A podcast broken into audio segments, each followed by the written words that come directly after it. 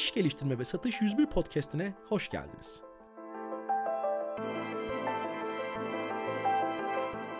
Ben, Instagram'dan karikatür göndererek arkadaşlık ilişkisini sürdüren hayırsız arkadaşınız Selçuk Can Güven.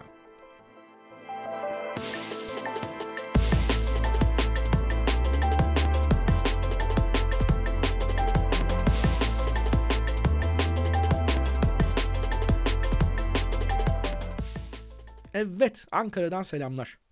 Geçen bölümde veri okuryazarlığının ne kadar önemli olduğundan bahsettik. Genel olarak satış, operasyonel konular, insan kaynakları konularındaki kararların içgüdüsel olarak değil de somut verileri baz alarak yapılırsa çok daha avantajlı olabileceğini konuştuk. İş analizi, iş zekası kavramlarına değindik. Güzel bir bölüm olmuş yine, bayağı bir şeye değinmişiz. Bu hafta serinin ikinci bölümündeyiz. Bundan önce tabii ki bir önceki bölümü dinlerseniz biraz daha verimli olabilir. Şimdi bu bölümde satış üç nokta sıfır için, yeni nesil satış için veri temelli yaklaşım konuşmaya devam ediyoruz. Burada bizim işimize yarayacak, hayatımızı daha kolay hale getirecek ne tip yapay zeka uygulamaları var? Buna değinelim. Öncelikle bunlar zaten sıkça yanlış kullanılan terimler olduğu için ve bu konuda bir terminoloji enflasyonu olduğu için birkaç noktayı netleştirmek önemli.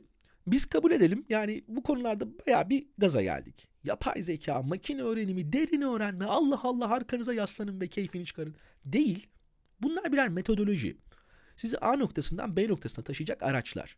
A ve B noktası arasındaki şartlar neyi gerektiriyorsa, problemin tanımı neyse, o problemi çözecek doğru aracı seçip bu mesafeyi kat etmeye çalışıyorsunuz gün sonunda. Tekrar ediyorum, bunlar çözümün kendisi değil.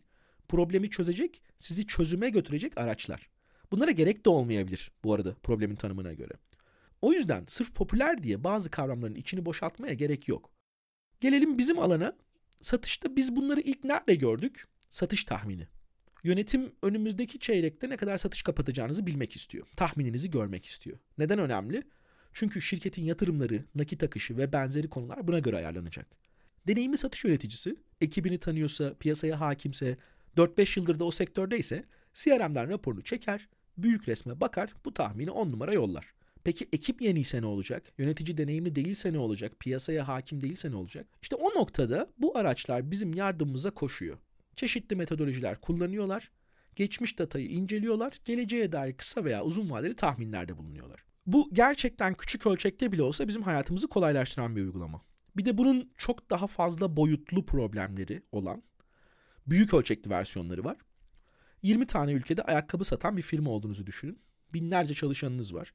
Hangi ülkenin, hangi şehrinin, hangi şubesinde kırk üç numara erkek kahverengi bot satacağınızı tahminlemek zorundasınız. Bu ölçekte bir problemle de büyük ihtimalle mağaza müdürünün geri bildirimleri veya şu Excel'den bakalım şeklinde başa çıkamayacaksınız. Ha, bu tahmini yanlış yaparsanız bedeli ne olur? Normalde satılacak dediniz ama ürün satılmadı. Satılmayacak ürünü stokladığınız için stok maliyetleriniz yükselecek. Ürün tahminlediğinizden daha çok satılırsa müşterilerinizi geri çevireceksiniz. Para kaybettiniz yani. Hayırlı olsun. Dev bir envanter yönetim probleminiz var. Ki daha hangi ürün mağazada vitrine çıksın, ön plana çıksın, ne kadar indirim yapalım, bu indirimi ne zaman yapalım gibi kavramlara girmedik bile. Evet, gördüğünüz gibi satışta veri temelli yaklaşım için yapay zeka ve makine öğrenmesi uygulamaları bize aslında karar destek sistemleri olarak çok faydalı olabiliyor. Tabii ki çoğumuzun böyle devasa operasyonları falan, devasa problemleri yok. Ama yine de nasıl bir zaman zarfında mevcut gidişatla ne kadar satış yapacağım? Bunu etkileyecek faktörler nelerdir gibi bilgiler şirketinizi yönetirken, nakit akışınızı yönetirken elinizi inanılmaz kuvvetlendirecek bilgilerdir. Bununla beraber yeri gelmişken hemen sizle paylaşayım. Sizlerden sık sık gelen bir geri bildirim de şöyle. Abi sen anlatıyorsun güzel okey ama bu uygulamaları paylaş.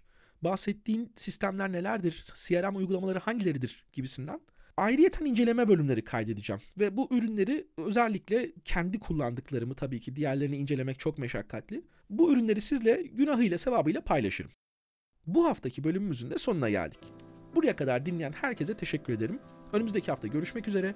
Dinlediğiniz platformlardan abone olun, takibe alın, beğenin, alkışlayın, utanan maymun emojisi gönderin.